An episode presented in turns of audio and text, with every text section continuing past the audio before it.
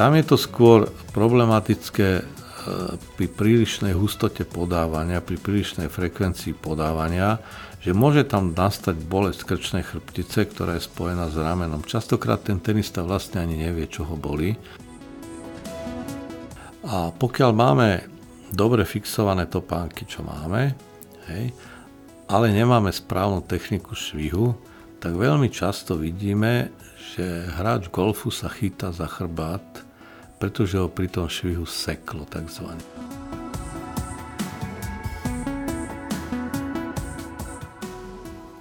Dobré zdravie je silné zdravie a silné zdravie je zdravísimo. Kondička, koncentrácia, silný chrbát a paže a sociálna stránka. To všetko sú benefity raketových športov ako badminton či tenis, no ako pri každom športe aj tu vznikajú určité riziká a poranenie našej pohybovej sústavy. Ako na to, to si dnes povieme so športovým lekárom, pánom doktorom Pavlom Malovičom. Moje meno je Kristína Baluchová a prajem vám podnetné počúvanie. Vysielanie podcastu podporila spoločnosť Worwag Pharma Slovensko a stránka bezbolesti chrbta bodka es ká.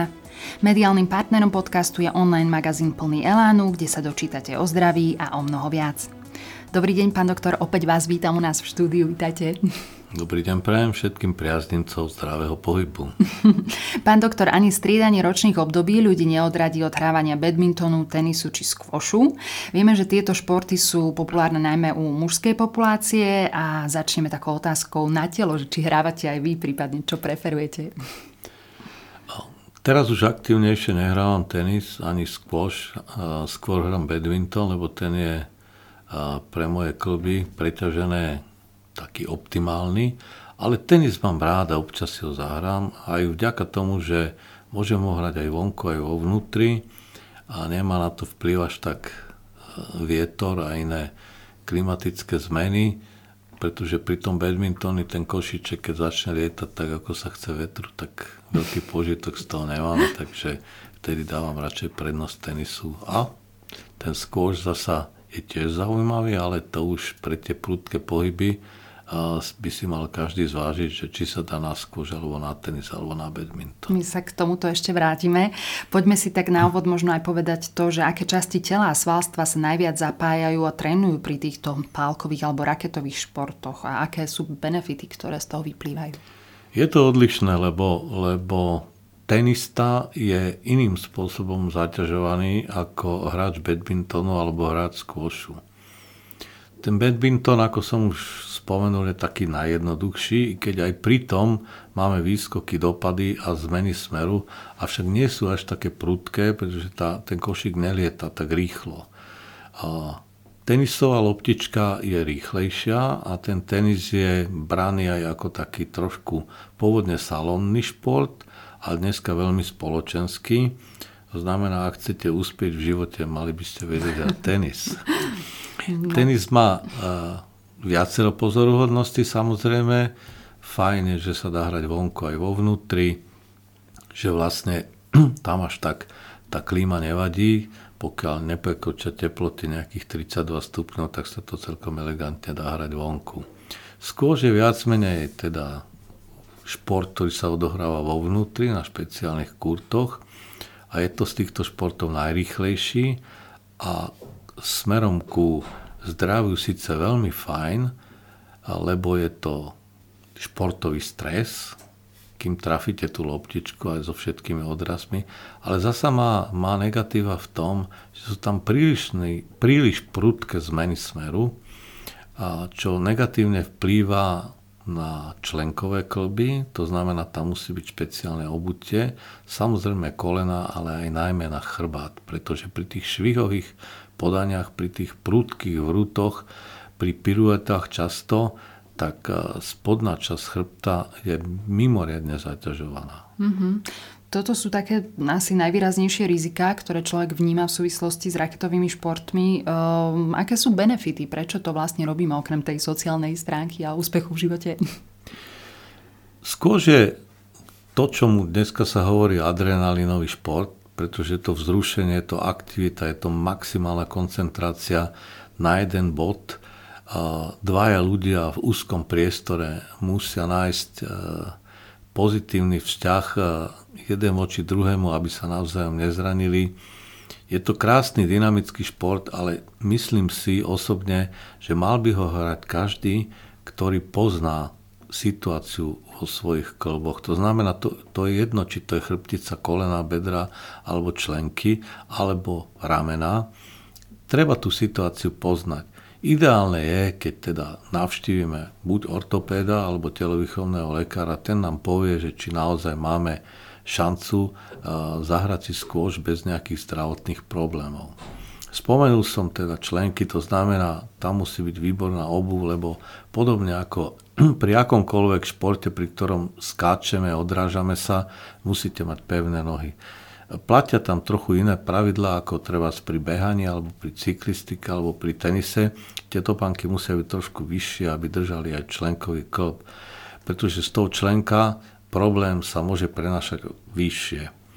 Kolena by mali byť stabilné, keď sú stabilné stehná a bedrové klby, ale máme tu chrbticu, ktorá častokrát sa pri prudkých švihoch vykláňa do netradičných smerov. To znamená, robí až piruetu alebo takú polootočku, na čo nemusí byť celkom dobre stavaný ten chrbát, pokiaľ nemá pevný svalový korzet. To, to hovoríme o hlbokom stabilizačnom systéme. Takže tam je to riziko, že keď je príliš uvoľnený chrbát dlhodobým sedením, takisto uh, by sa mala tá situácia chrbta pripraviť, že budem podnikať nejaký takýto veľmi náročný šport na chrbát. To znamená dobre sa rozcvičiť, dať si dobrú prípravu, minimálne pätnásť až dvadsať minút, kým vôjdem na ten skôšový kurt. Mm-hmm. Platí to svojím spôsobom aj pri tenise, i keď ten tenis je náročný, nie je až tak náročný na prudké zmeny smeru a tým pádom prudké vychýlenia chrbtice z osy. Tam je to skôr problematické pri prílišnej hustote podávania, pri prílišnej frekvencii podávania, že môže tam nastať bolesť krčnej chrbtice, ktorá je spojená s ramenom. Častokrát ten tenista vlastne ani nevie, čo ho bolí, ale primárne to ani tak nevychádza z ramena, ale skôr z krčnej chrbtice a z hrudnej chrbtice. Keďže to je e, hra, ktorá sa hrá jednou rukou, alebo zvyčajne sa hrá jednou rukou, tak e, podstupujeme riziko tzv. Jednostranného nadmerného zaťažovania, pri ktorom sa nám mení pozícia chrbta a častokrát tí tenisti, podobne ako hráči squashu, majú vyrotovanú chrbticu jedným smerom, zvyčajne v smere dominantnej ruky. Mm-hmm, to som to, sa presne chcela opýtať, hej. Že keď je niekto ortodoxný pravák, že asi sa to odrazí hej. na tom tele. Pri... Preto sa skúšali nájsť nejaké triky, jednak spôsobe hry. Samozrejme, že ten, ten forehand by sa mal hrať jednou rukou, aj backhand jednou rukou, ale kvôli väčšej style sa hrá obojručne. Odborníci niektorí tvrdia, že to pomáha chrbtu, ale v skutočnosti to nie je celkom taká pravda. Ideálne by bolo, keby si tenista mohol prehodiť jedno, z jednej ruky do druhej raketu a tak hrať, mm-hmm. všetko hrať na forehand, ale zasa ani to nie je dosť dobre možné.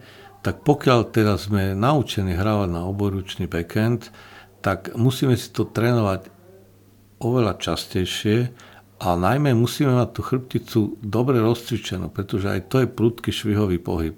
A zapájam teda aj druhú stranu tela, nemal by byť tak obťažujúci, ako keby bol dominantne jednostranný, ale predsa len spodný chrbát a postavenie pánvy tam rozhoduje.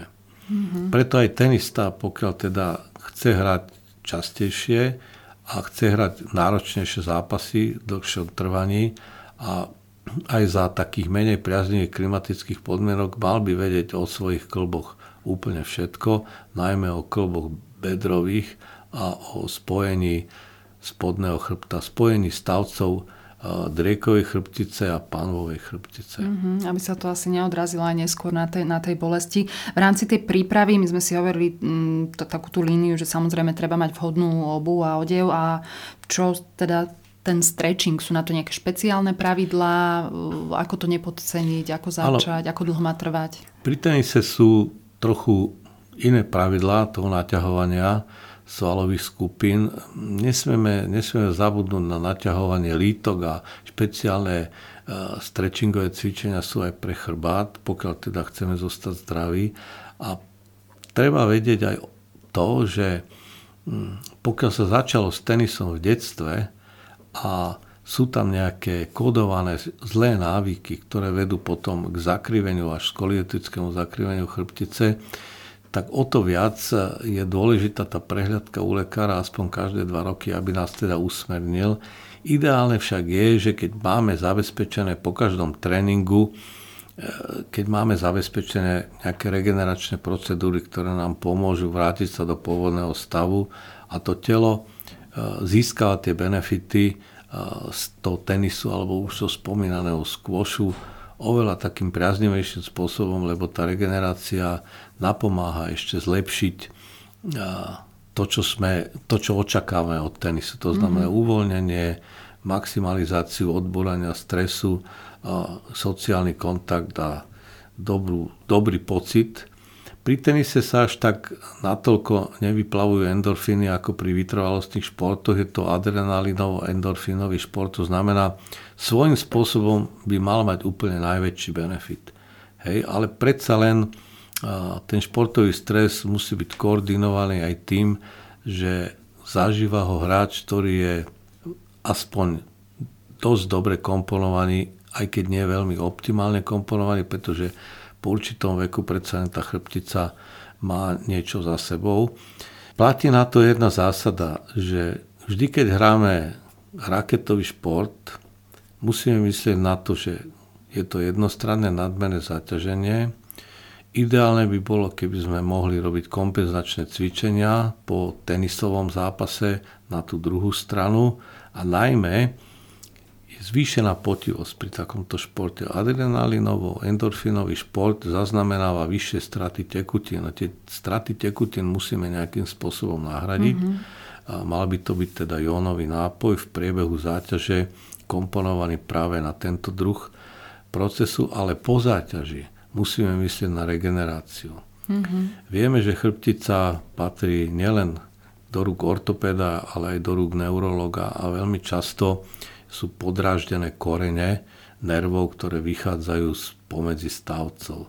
Tieto korene nervov sú obalené mielinovými pošvami a tá pošva toho nervu, koreňa nervu má určité komponenty, ktoré musia byť regenerované. Najlepšie sa regenerujú, regenerujú skupinou vitamínov s veľkým písmenom B. Takže naši poslucháči, ak nás pozorne počúvajú, tak si to tak možno zhrnuli sami pre seba, že nielen tá príprava pred športom a samotný výkon, výkon, ale aj tá regenerácia je veľmi dôležitá. Pán doktor, my sme hovorili o týchto pálkových alebo raketových športoch, ako je badminton, squash a tenis. Patrí tu aj golf? Lebo to tiež mi tak nejak práve v súvislosti s tým jednostranným zaťažením nejak ano. Sa s tým spája. Golf je zaujímavý šport. Hrajú ho v podstate vyššie, aj vyššie vekové kategórie. Jednak je to módny šport, ale potom je to aj veľmi zdravý šport, pretože musíte prejsť tých päť až sedem kilometrov tú mm-hmm. dennú dávku, ktorá je normálne určená pre človeka. A lenže musíme myslieť aj na to, že úder golfovou palicou je švih. A pokiaľ máme dobre fixované topánky, čo máme, hej, ale nemáme správnu techniku švihu, tak veľmi často vidíme, že hráč golfu sa chytá za chrbát, pretože ho pri tom švihu seklo takzvané. Aha. Takže aj preto musí byť hráč golfu pripravený na situáciu pred golfom, to znamená, že sa naučí nejaké naťahovacie cvičenia, ktoré ho trošku oživia, že neprichádza na ten golf strnulý a nerozcvičí sa. Mm-hmm. To je jedna vec. Ďalšia vec, že tie bagy si častokrát golfisti nosia sami a mali by sme vedieť, najmä už trošku vo vyššej vekovej kategórie, že ho nezdvíhame ten bag z predklonu, ale z takého podrepu. Keď ho zdvívame z podrepu, tak menej si namáhame chrbát, znižujeme riziko tzv. Seknutia v krížoch. Mm-hmm. A to isté platí, čo pre akéhokoľvek človeka vykonávajúceho akékoľvek vytrvalostný šport, že môže sa prepotiť, zachladiť chrbát, to znamená ten bek, keď už do toho pridáme ešte jedno tričko pri rekreačnom golfovaní, tak sa nič nestane, keď sa počas hry v prezlečieme do suchého trička, pokiaľ je to teda vysoké potenie, a s tým samozrejme súvisí aj pitný režim. Bek zase znesie ešte tú politrovú flašku regeneračného nápoja, respektíve výkonnostného nápoja, ktorý ten golfista konzumuje.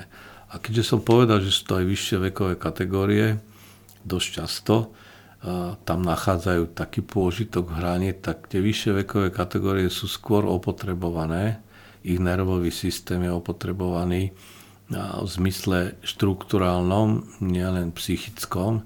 To znamená, aj ten golfista musí myslieť na regeneráciu. Pán doktor, navnadili sme sa na širšie spektrum športov dnes, takže verím, že aj naši poslucháči možno vyskúšajú niečo, alebo teda zdokonalia svoju techniku alebo prípravu. Ja by som vás ešte na záver poprosila klasicky nejaké také odporúčanie, keď nás počúva nejaký športovec začínajúci. Rozhodne nechoďte hrať tenis, squash, badminton alebo golf, keď ste chorí. Takzvané stačí obyčajné prechladnutie s mierne zvýšenými teplotami. Tá situácia sa môže zhoršiť, pretože ak hráte dobrý skvošový zápas, tak vaša teplota už len pri zdravej východiskovej pozícii dosiahne až tridsaťdeväť stupňov. Mm-hmm. A keď už máte zvýšenú teplotu pri vstupe na kúrt, a nie je to zo vzrušenia, ale je to z ochorenia, tak to vaše ochorenie môže naplno prepuknúť už po tom zápase a môže byť oveľa komplikovanejšie, ako keby ste ho takzvané predtým troška vyležali a až potom išli športovať. To znamená, nešportujte chorí, nešportujte cez bolesť. Ak vás bolí chrbát po sedení, dlhom sedení v kancelárii, tak najprv sa rozcvičte, a keď vás pri tej rozcvičke bolesť neprejde, tak jednoducho dnes si tú hru nedajte. Mm-hmm. Počkajte, kým to bude schopné ten váš chrbát uniesť a že po rozcvičke ho nebudete cítiť ako bolestivý. To je ďalšia vec. A samozrejme, keď skončím zápas, to je jedno, aký druh raketového športu použijem, musím myslieť na regeneráciu, nielen v rámci pitného režimu a vitamínov, ale aj v rámci stretchingu. Dobre sa ponaťahovať aj po záťaži, vymeniť si mokré veci za suché a potom môžeme odkračať ústrety ďalším pôžitkom dňa. Ďakujeme veľmi pekne za váš čas a cenné rady. A ja ďakujem za príležitosť. Milí poslucháči, naše dnešné Zdravisimo sa pomaly končí. Nahrávky nášho podcastu nájdete na portáli bezbolesti chrbta bodka es ká, kde si môžete prečítať aj ďalšie články od odborníkov o tom, ako si udržať zdravý chrbát. Neváhajte odporučiť náš podcast aj svojim priateľom a sledovať nás môžete aj na facebookovej stránke Zdravisimo podcasty o zdraví. Všetko dobré a do počutia na budúce. Vysielanie podcastu podporila spoločnosť Worwag Pharma Slovensko a stránka bezbolesti chrbta bodka es ká. Mediálnym partnerom podcastu je online magazín Plný Elánu, kde sa dočítate o zdraví a o mnoho viac.